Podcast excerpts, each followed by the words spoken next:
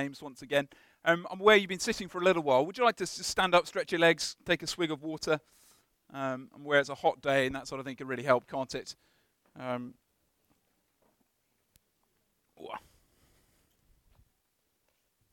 Brilliant. Do take a seat. And um, if we've not met, if you're new, if it's your first time here, um, welcome. Uh, my name's Andy. I'm the minister here at uh, CCB. And um, over the next uh, few weeks, we're doing something slightly different. Normally, we, we pick a book of the Bible and uh, we preach our way through it, passage by passage by passage, um, and working our, our, way through it. Um, but uh, for last week, we began a series, which is going over the next couple of weeks, where we're doing a topical thing. We're, we're choosing a theme and seeing what the whole Bible says uh, about this theme. We don't normally do that, but we thought, you know, with it sort of winding down, people starting to go on holidays, uh, numbers a bit lower, uh, we, we thought it would be interesting to, to do something slightly different. And the thing we've been thinking about is, is, is what it means to be a growing church. We've grown as a church, and that, that means we need to think about that um, and think what the Bible says about that. And there are, there are gains to that, but also there are pains to that. That's why we call this series Growing Pains, Growing Gains. Um, so if you're settled, if you have your, your Bible open at Nehemiah 3, uh, you'll see a handout in your service sheet. One I, uh, one I lead us in prayer as, uh, as we make a start. Father God, thank you for gathering us today. We thank you for the warm weather. Uh, we thank you for your, your love for us shining upon us. But we pray today we would hear you speak. I pray, Lord, that each of us would feel deep, deeply loved personally loved, personally valued by you in your church family, uh, within your people, within this church. So, Father, whether we're new uh, or, whether uh, we've been here for many years, Lord, each of us, please speak to us by your Spirit. Show us the Lord Jesus Christ in this unusual passage. And we pray that in Jesus' name. Amen. So this last week, I came across a very old film shot in 1995. Hands up if you were born, you know, after 1995. Yeah, some of you there. No, it's an old film. It's called Mr. Holland's Opus. And let me ruin you, the plot for you. Um, it, it's about a, a music teacher set in the mid 1960s, and he has his heart set on being a great composer. He's writing an opus which he believes is going to make him wealthy and famous but then, out of nowhere, his girlfriend falls pregnant and suddenly realizes he can't be a standalone musician. He needs to find a steady job, steady work. So he does what many musicians do he becomes a secondary school music teacher. And uh, he rather reluctantly does this in the hope that he can finish his opus in, in his free time. Now, the rest of the film sort of tracks his career because, of course, it doesn't quite work out the way he expects. Mr. Holland remains stuck as an underappreciated music teacher. And we follow his career and his life throughout the 1960s, the 1970s, the 1980s, the 1990s. And in the end, we see him fighting a losing fight against the Board of Education. They want to shut down the music department altogether because they need to replace all that, all those resources, all those monies to more important subjects like maths and English. So he fights this fight against the Board of Education and he loses. And the film ends with him walking out of the school, shoulders rounded, walking out visibly dejected, feeling undervalued, feeling not wanted at all. In the penultimate scene, he's talking with his friend, the coach. He says this You work for 30 years because you think that what you do makes a difference. You think you matter to people. So then you wake up the next morning and you'd find out that actually you're expendable. I begin with that because there is a danger that as churches grow in size, grow in number, there is a danger that we develop many Mr. Hollands. We develop people who feel undervalued and feel underappreciated. We've developed people who who feel that their distinct abilities and gifts are being dismissed, uh, whilst other people are doing the more important work. People who feel that in the end they're just expendable within the church family. I've been thinking, why is that? Why is it that as churches grow, often this sort of thing happens? And I wonder if it's because over time churches can develop a sort of subconscious hierarchy of gifting. So, whether it's driven by our surrounding culture or maybe the personality of the pastor, we can begin to think that Christian maturity takes on a particular shape. It looks a particular way. So, maybe for churches like ours, we might begin to think that being a mature Christian looks like being a Bible study leader. Or, or maybe it, it looks like being a particularly outgoing and, and gregarious sort of person. But what if you don't have teaching gifts? And, and, and what if you're not and never going to be that outgoing, gregarious sort of person? Does that mean you're expendable?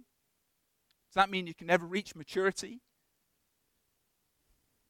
So the tragedy is that all too many churches consist of a small group of people who consider themselves to be doing the important work, was a whole bunch of fringe people just sit around spectating. That's the danger, isn't it? As churches grow. And so newcomers might arrive and they might see this church as a hubbub of activity and they think, well, am I needed here? Will I be valued here? Will I be seen here? As you heard last week, um, over the last three years, the Lord has given us growth here at CCB. We've gone from about 70 adults to about 140 adults. And we know we're not the world's biggest church in the world, who, but, but we've grown and, and grown considerably from, from what we were. And that means we really, we're really having to rethink now what that means about how we should organize ourselves. In particular, how we can ensure that every single person in this room who knows and loves Jesus, that every single person is valued and seen and feels like they're genuinely participating in the life of the church family and, and our mission to reach Balham. So, in our readings today, you may have um, noticed the, the common link between them. Uh, both are about building up. In our second reading in Ephesians, the church is described as the body of Christ. And then we learn that, that, that church leaders, uh, our job is like those supporting ligaments in the body. Our job is to ensure that as the church grows, it, it builds itself up in love. But this will only happen, we're told, as, as each part does its work. We're to build ourselves up, but only as each part does its work. But we kind of preached on Ephesians last term. I'm aware of that. Uh, we preached the whole book, passage by passage, verse by verse. So I think you, are pretty fed up with Ephesians by now. So I thought we'd, we'd, look at the same sort of theme, but from a very different passage indeed. And in the book of Nehemiah, the same themes are developed. Um, let me just set the scene a little bit. A, a generation before uh, Nehemiah was around, God's people, the Israelites, had returned from exile in Babylon back to the promised land, back to Jerusalem. And shortly after their arrival, they began rebuilding the temple and rebuilding their homes. But then a generation passes, and Nehemiah, he's allowed to come back to Jerusalem. And, and Nehemiah the prophet, he looks at the Jerusalem people in Jerusalem and asks them, What are you guys doing? Brilliant, you've rebuilt the temple. Wonderful, you rebuilt the homes. But there's a glaring problem in that they haven't bothered to rebuild the walls. So look with me back at chapter 2. If you can look down in your Bibles, Nehemiah chapter 2. So I've got a page number shouted out? Nehemiah chapter 2. 361. Wonderful. Well done. Come, come on in, Martin. Nice seat right here. Page 361. And would you look at uh, chapter 2 and verse 17 with me? Then I, Nehemiah, said to them, You see the trouble we're in? Jerusalem lies in ruins, and its gates have been burned with fire Come, let us rebuild the wall of Jerusalem, and we will no longer be in disgrace. Now, needless to say, an, an ancient city needed walls. If you're a city without walls, you weren't a city. And that's because if you didn't have walls, any army wandering past could just come in and take whatever they want. They can take your possessions, they can kill your sons, They can rape your daughters. Nothing's stopping them because you don't have walls. See, do you see the, the folly almost of, of building everything else apart from the walls? Nehemiah's going, we're, we're a disgrace to the nations. So the prophet stands up and he gets everyone working. He gets everyone building. And on paper, the, the task before them is, is just, just impossible. It seems overwhelming. If you can picture this city for, for 70, 80, 100 years, it just would have been rubble. Imagine these enormous boulders just lying around the edges of a, of, of a sheer cliff. That was the job facing them. It seemed impossible. And yet Nehemiah has confidence. He says in verse 18, The gracious hand of my God is on me. He says in verse 20, The God of heaven will give us success. So, in just 52 days, 52 days, just over a month and a half, the people in Jerusalem managed to rebuild uh, partially the walls of Jerusalem. And we might under, ask, well, how on earth did they do that? And you might be asking, well, how on earth can we build up the church? Given the similar difficulties which we might be facing in our own lives personally, or their own gifts, their own capacities, our own personality, we think, well, how can I contribute? How can I do anything? It seems overwhelming, perhaps. Well, we're going to see three things from this passage. Firstly, we build together. We build together. Now, Nicole did brilliantly, didn't she? Um, reading um, that, that first portion of, of, names. And, and this might be one of those chapters when you come across it in your quiet time, you just sort of skip over it. A list of unpronounceable names. What on earth do we, do we do with this, we might ask. But here we see team ministry in full force. So when Nehemiah calls for the city to be rebuilt, notice who kicks it off in chapter 3 and verse 1. Who gets to work first? Verse 1. Eliashib, the high priest, and his fellow priests went to work and rebuilt the sheep gate. They dedicated it and set its doors in place, building as far as the Tower of the Hundred, which they dedicated, and as far as the Tower of Hananel. Now, Eliashib, the high priest, he was a really, really important guy. He's possibly one of the most important people in the city. And yet, hearing Nehemiah's call to get up and build, that's what he does. He arises, he, he takes off, if you like, his fancy, fancy schmancy, high priestly robes, and along with the other priests, they put on work clothes, roll up their sleeves, and get to work. No longer dealing with the temple stuff, now they're shifting boulders, heaving them uphill, cementing them in place. It's an extraordinary thing for an important man like this to do. But notice, after they rebuild the walls, after they um, reset the gates, they dedicate it or consecrate it. They, they recognize that this seemingly mundane, laborious work is, is, is holy work, is good work, it's the work which honors the Lord, it's set apart for the Lord. They know He's smiling upon them as they do it. Now, maybe you're hearing this and you're thinking, well, okay, they're high priests, so it's not really surprising that they kind of got to work first. I mean, wasn't that literally their job? They were paid, they were set apart by the people in order to do the Lord's work. So, yeah, the paid ministry workers. Well, they should be doing the work. Isn't it, ov- isn't it obvious? But why didn't then Nehemiah just get all the priests to do all the Right? I think it's just the job is just too big. There's no way the priest could have done it alone. The scale of the project required everyone to be involved in the project. And as we heard in a New Testament reading, that, that same pattern follows through. The job of church leaders like myself, like Christian, our job is to equip the church to do works of service. We're not just do all the ministry ourselves. No, we're to teach the Bible in order to equip the whole church uh, to do works of service. And that's exactly what we see happening next. Look at the very next verse. Verse 2. The men of Jericho built the adjoining section, and Zaccur, son of Imri, built next to them. The fish gate was rebuilt by the sons of Hassenda, or Hassanah. They, be- they laid its beams and put its doors and bolts and bars in place. Now, think about if you know your geography, where is Jericho? Jericho is about 15 miles away from Jerusalem. It's a completely different city. So the people of Jericho, they might have thought, well, we've got our walls. You know, we're, we're pretty safe and secure here. Why do we have to go to Jerusalem and help them? They didn't think that, did they? No, they schlepped it 15 miles down the road and helped in the labor of the city. Uh, and they cared enough to do that. And, and, Jericho wasn't the only city to do that. As you read through this long list, Tekoa, Gibeon, Mizpah, Zanoah, they all muck in to this work.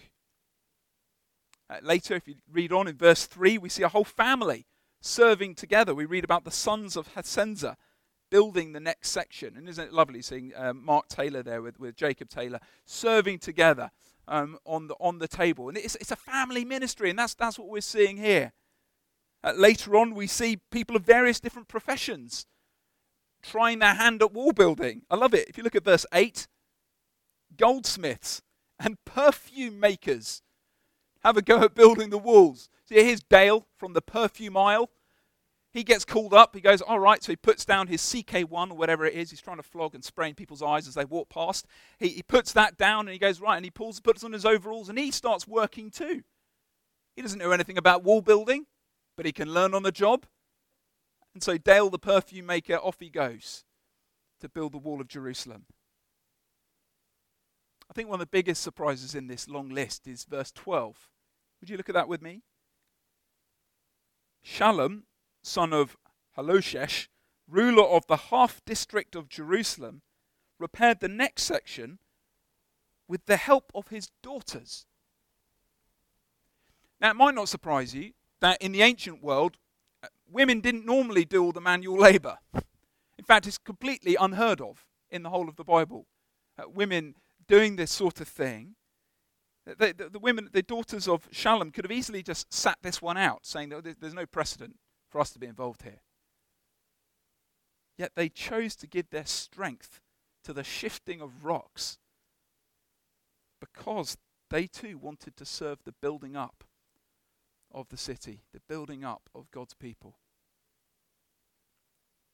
Essentially, what we see throughout this chapter is all of God's people, all of them, working together. The Lord doesn't need 1,000 highly trained, highly skilled masons and, and gate builders. He just needs ordinary people who have a heart to serve Him. And I thank God that this, this is what we see at CCB. I thank God that this has always been the culture here at, at CCB. We, we don't have a, a paid staff team doing all of the work, a sort of professional priestly class or something like that, whilst everyone else simply spectates. No, we have an every member ministry. Our staff team are there to equip everyone in the work of service. Uh, we don't think you have to reach a certain level of skill and maturity before you can try a hand at trying to build up the church. No, we want everyone to be involved. Even if you're a young Christian or a new Christian, we'd love to have you serving and learn on the job, just like the perfume maker. We don't exclude women here from serving and building up the church. No, we want women to use their gifts in the service of God's people. There's one phrase which is repeated throughout this chapter 25 times, again and again and again. It keeps on coming up. It's the phrase next to him, next to her, next to them, next to them, next to them, and next to them. I think it's, it's Nehemiah's way of saying that every single bit of this wall is needed. You think about it, if you have a wall which is 95% complete, it's still a useless wall, isn't it? Because where the, where's the invading army going to come in? In that 5% area. You need everyone doing their work. You need every bit of the wall in order for the complete city to be built. And so it is with the church. We need you. We need you. And you need us. We serve, if you like, shoulder to shoulder to shoulder to shoulder with one another in order to build one another up in love, in order to reach Balham with the good news of Jesus Christ. As I've been preparing this chapter, I've been uh, reminded of one of my favorite uh, fantasy fiction novels, A Game of Thrones. So some of you may have read the book. The naughty amongst you might have seen the TV show. I don't know. Can possibly comment. Um, but it, there's you can't help but be reminded of, of, of this book. There's, there's a bunch of people in the book called the Night's Watch, and their job is to um, build and defend the wall. And they're to defend this wall because uh, one side of them is, is, the, uh, is, is the realm of men. And on the other side of the wall is all the baddies and all the evil things. And they're guarding this wall. But what's interesting about the Night's Watch, this army, is that they call one another brothers. They call one another brothers and they, they treat one another like family. Which is strange because each of them come from completely different walks of life. Um, one person might be a high lord, the next person might be a commoner. Many of them are criminals, and they've been sent to the wall uh, uh, uh, as a penalty for their crimes. They're utterly diverse in their makeup. And yet, together, shoulder to shoulder to shoulder, these brothers, they, they build the wall, they defend the wall. Here at the wall, they get a new life. Their sins are forgiven, if you like. They get a new start. And in serving the wall, there's great dignity in it. So it is with the church. Through Christ, we've been forgiven. That's why we confess our sins every week. We're not people here who think we're brilliant. We know we're not. We're sinners who are forgiven we're more than forgiven. We're adopted as brothers and sisters into the same family. And now, serving the same God and Father, we serve shoulder to shoulder with one another. We build together to build one another up in love and to reach Balham with the good news. So if you're here today and you're a member of CCB, you're a part of CCB, and you're thinking, I'm not really doing anything. Well, here's the thing you could be. And we really need you to be because we build together. Hannah and I are currently um, needing some new appliances in our kitchen. And um, we've moved into our, our, new kitchen and we need some, half our stuff doesn't work. So we need new appliances. And, and it, I, I gather all the rage these days is buying multi use appliances, appliances which do multiple things at once. And I've come across some examples here. This is a TV toaster uh, which you can buy.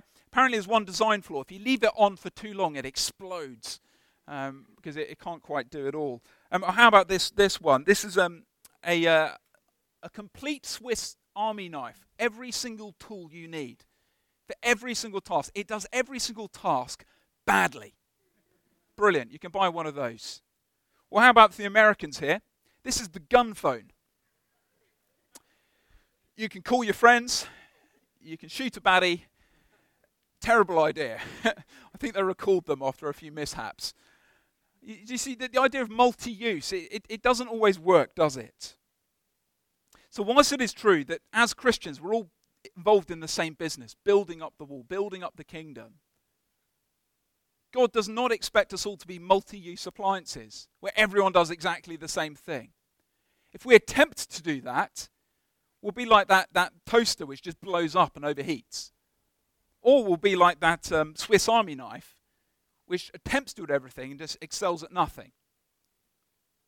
What we read in this passage and what we see throughout the whole Bible is that whilst we're all involved in the same task, we're each serve in very different ways.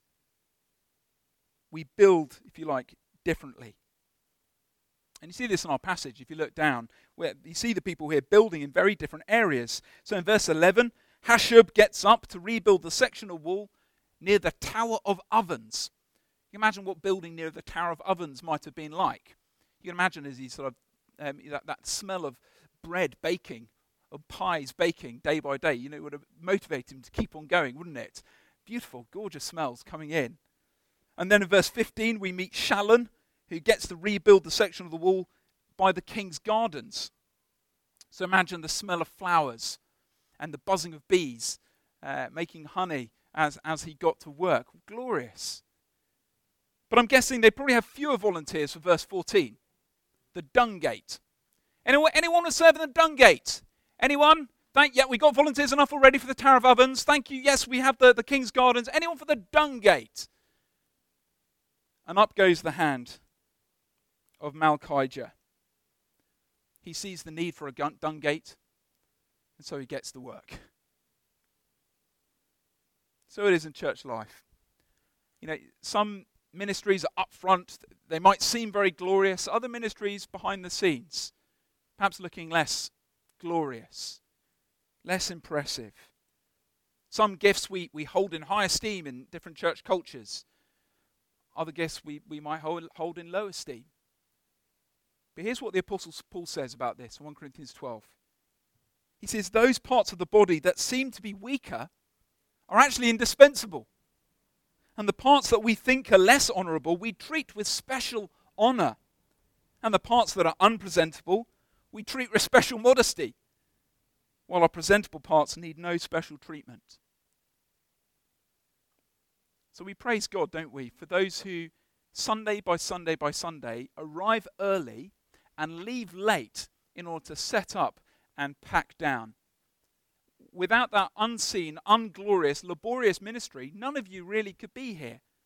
Someone's got to set up the sound desk. The musicians have to sort of tune up. Someone's got to put out all these chairs and, and make sure all the Bibles and the pens are out. Someone's got to print and fold the, the service sheet. There's an enormous amount of work, much of which isn't very impressive or glorious, but it needs to happen. But what about those who teach our children Sunday by Sunday? Enabling uh, parents to be in here, enabling the children to hear about Jesus uh, in their own age group. Praise God for those who put their hand up to do things like health and safety or, or DBS checks. Again, absolutely necessary, but not at all glorious. We each have different areas of ministry but each of them are noted down here. They're each seen by God. We also build with different capacities. Would you look at verse 13? The valley gate was repaired by Hanun and the residents of Zanoah. They re- rebuilt it and put its doors with their bolts and bars in place. They also repaired a thousand cubits of the wall as far as the dung gate now, cubit, you know that page of the Bible no one knows what to do with, the measurements page. They tell you how much an ephah is, and you go, well, what use is that? Well, a cubit, I think, is the length between your elbow and your wrist. That's one cubit. A thousand cubits is enormous. I think if we got the map up here, you see that really, really big long bit by the valley gate to the dung gate? That's what Haran did. It's an enormous, enormous area. Imagine all that work, baking Middle Eastern sun. He had an enormous capacity or so it seems. But by comparison, if you read on later to, to verses 28 and 29, the people there might, might be feeling a bit bad comparing their work of Hanun uh, to those guys above it. So as you go, if you continue roundward, uh, roundwards, um, uh, counterclockwise, see all these all these other guys doing just little bits. It, each of them just building in front of their own house. We're told that they didn't have the same capacity as Hanun. They, they might be comparing themselves, thinking, oh, I can't do what they're doing. And then compare those guys with the men of the city of Tekoa. In verse 5, they complete one section. You can probably see them uh, over there. And then the, later on, in uh, verse 27, they go on to complete a second section, that yellow area at the top. They do two sections of the wall. They're not content with one ministry, they go on to do a second ministry because they have compassion, they have compassion and capacity uh, to do so. And, and so it is in the life of any church. We all have different capacities, and that's okay. It's completely fine. For some of us, because of our age or our health, um, sorry, I pointed at you, um, our health or, or, or, our season of life, we, we, we, just can't do as much as we once did. I, I've stopped feeling guilty now that my capacity is nothing to what it was really before I had children. It, I really, I'm, I'm able to, I think, about 50% of what I did before I had kids. But that's fine, because I have a different ministry now, at home as well as in the church. We have different capacities. For others of you here, you, you might have loads of time, loads of time, loads of capacity, loads of energy. You might be young and full of ideas. Praise God, we want to use you. That's why it's brilliant, isn't it, having students in the church? Because you have so much time to give. You might not think you have time, but believe me, you do. You have loads of time.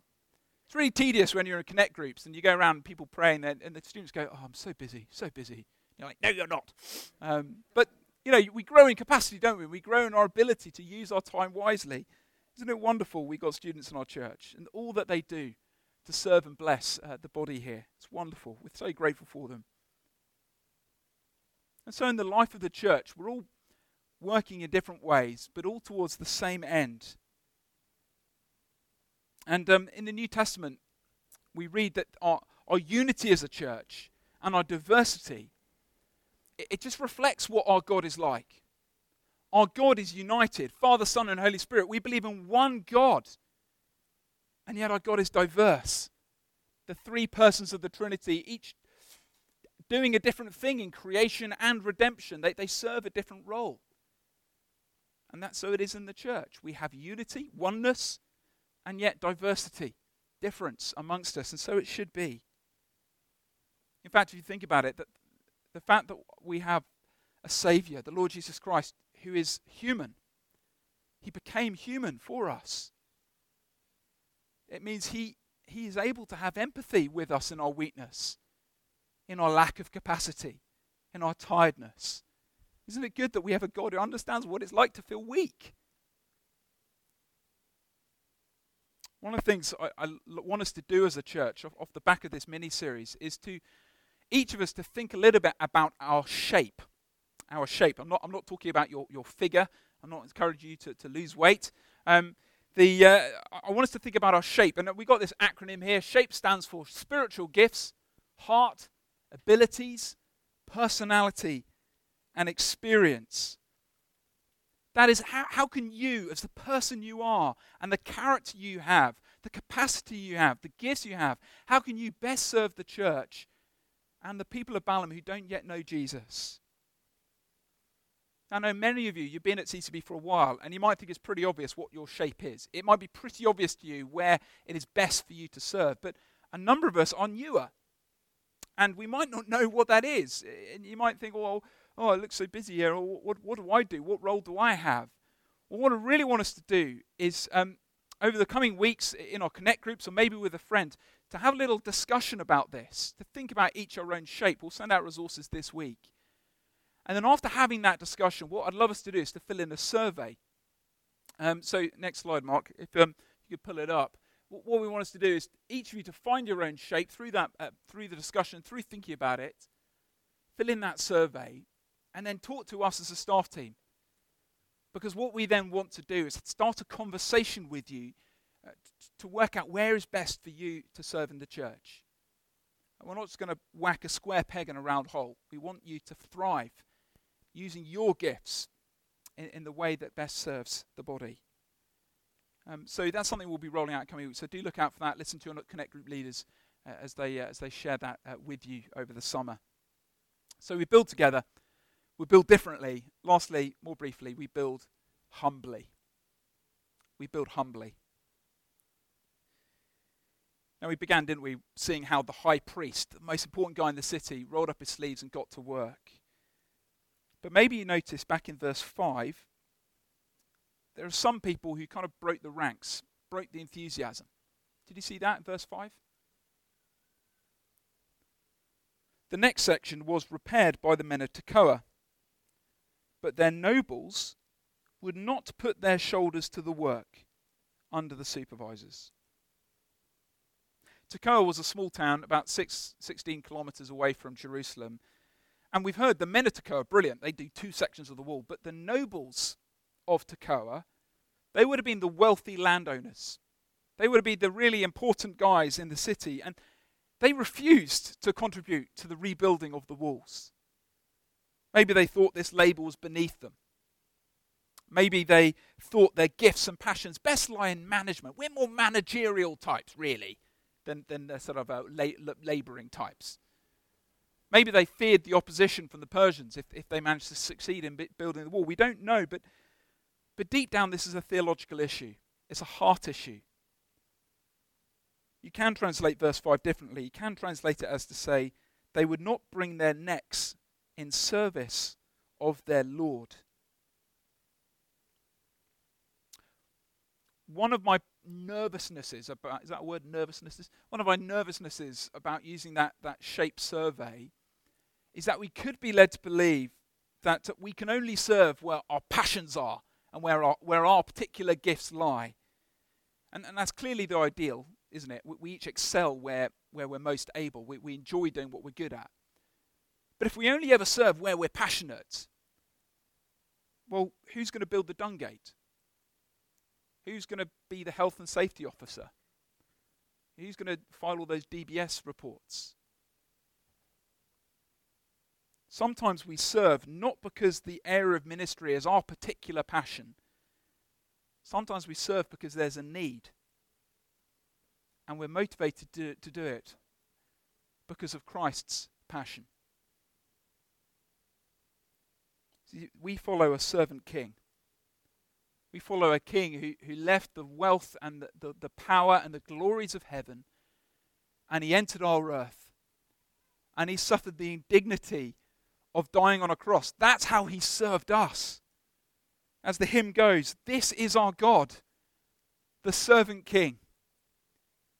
And he calls us now to follow him. So, Christians, we serve not out of a sense of duty, or we have to do this in order to feel like we belong.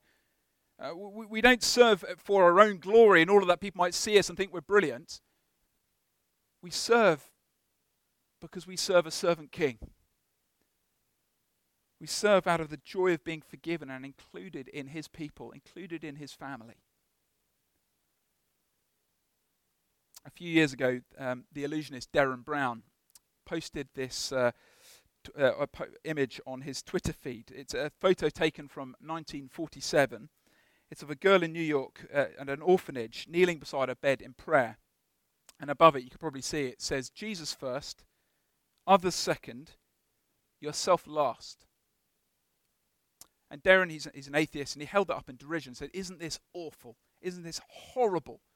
That this is the, the mantra which they'd expect this poor orphan girl to live by. And that's where everyone was thinking as they piled onto the Twitter feed. Until someone pointed out what probably was less obvious that the orphanage was built and run not by people who sought their own glory and status and fame, but by people who precisely put Jesus first, orphans second, themselves last. I think actually, if you think about it, it's a beautiful image. It spells out that acronym joy. Because ironically, we find joy not by serving ourselves, but by serving our King and, and his purposes in his kingdom. And actually, that's how the building of the wall ends. If you turn over the page to chapter 4 and look at verse 6.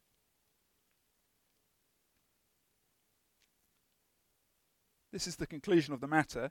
Verse 6 So we rebuilt the wall till all of it reached half its height, for the people worked with all their heart. So, isn't it lovely that all these various men and women building these walls, isn't it lovely that as they worked in that humble, not very impressive way, that their names are recorded in eternity. Their names are recorded here for us to read. Their names are recorded, which indicates they were remembered and they were seen. And they'll be rewarded. And you might know the very last chapter of the Bible describes the church, God's people, in imagery like a city. The Apostle John sees the New Jerusalem coming out of heaven. He says it's the church, the people of God. And as he describes this city, he describes its walls. Walls which aren't just made out of rubble, but made out of silver and crystal. They're beautiful. And there are 12 gates named after the 12 apostles. And then we're not told this, but, but I like to think that, it, that each of those bricks on the walls, I like to think that our names are on each of them. You know, there's Dave on the setup team. Uh, there's Matt on the PA desk. there's, there's Darren, the, the Bible study leader, leader. You can go on and on and on. I like to think that our names are seen in eternity because our Lord God sees us. So, that film I began with earlier, it was a bit of a downer until the very final scene. There, there he is, um, Mr. Holland. He's walking out of the school. He's feeling dejected. He's feeling like he isn't needed, he isn't wanted, he isn't appreciated, he isn't seen. But as he's walking out of the school, holding his box of belongings, he hears this thumping on the ground. Thumping, thumping, thumping. And he notices it's coming from the auditorium, an auditorium much like this, but bigger. And he walks in, and there he sees all of his students. All of his students from the 60s, the 70s, the 80s, and the 90s. All of them there. And one particular student, a girl from the 60s, a particularly awkward girl who had no confidence, and Mr. Holland taught her to play the clarinet. She meets him in this, uh, in this theatre and she gives this almighty speech. Here's what she says I came here today to say my thanks to Mr. Hollands. He had a great influence on my life and a lot of lives I know. And I have the feeling that Mr. Holland considers a great part of his life misspent. Rumour has it he was always working on this symphony of his, and this was going to make him famous, rich, probably both. But Mr. Holland isn't rich, and he isn't famous. So it might be easy for him to think that he's a failure. And so he would be wrong. Because I think he has achieved a success beyond riches and beyond fame. Look around you, Mr. Holland. There is not a life in this room you have not touched. We are your symphony, Mr. Holland. We are the melodies and notes of your opus. We are the music of your life. So the film closes with a man who thought he'd wasted his life, ignored, rejected, being seen and valued for his unique gifts that he brought to that school. If you're here today and you're a member of CCB and you feel, I'm not valued, I'm not needed, I'm not seen, I'm sorry, and we need to do better. And I really hope this process will help us. But you know what? The Lord Jesus Christ sees. He values you, He sees you, and He equips you uh, to build up the church and reach Balham. So, to that end, shall we pray?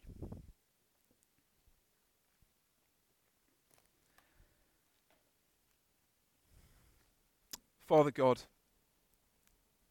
thank you that each of us have your Spirit, all who trust in you, all who know you. And thank you that our names are written in eternity. Thank you for the dignity that you give to each and every task in this church. Thank you for the value that you ascribe to every single personality, every single character type.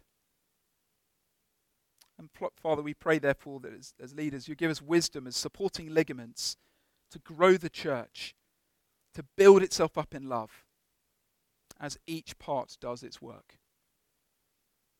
We pray that in Jesus' name and for his glory. Amen.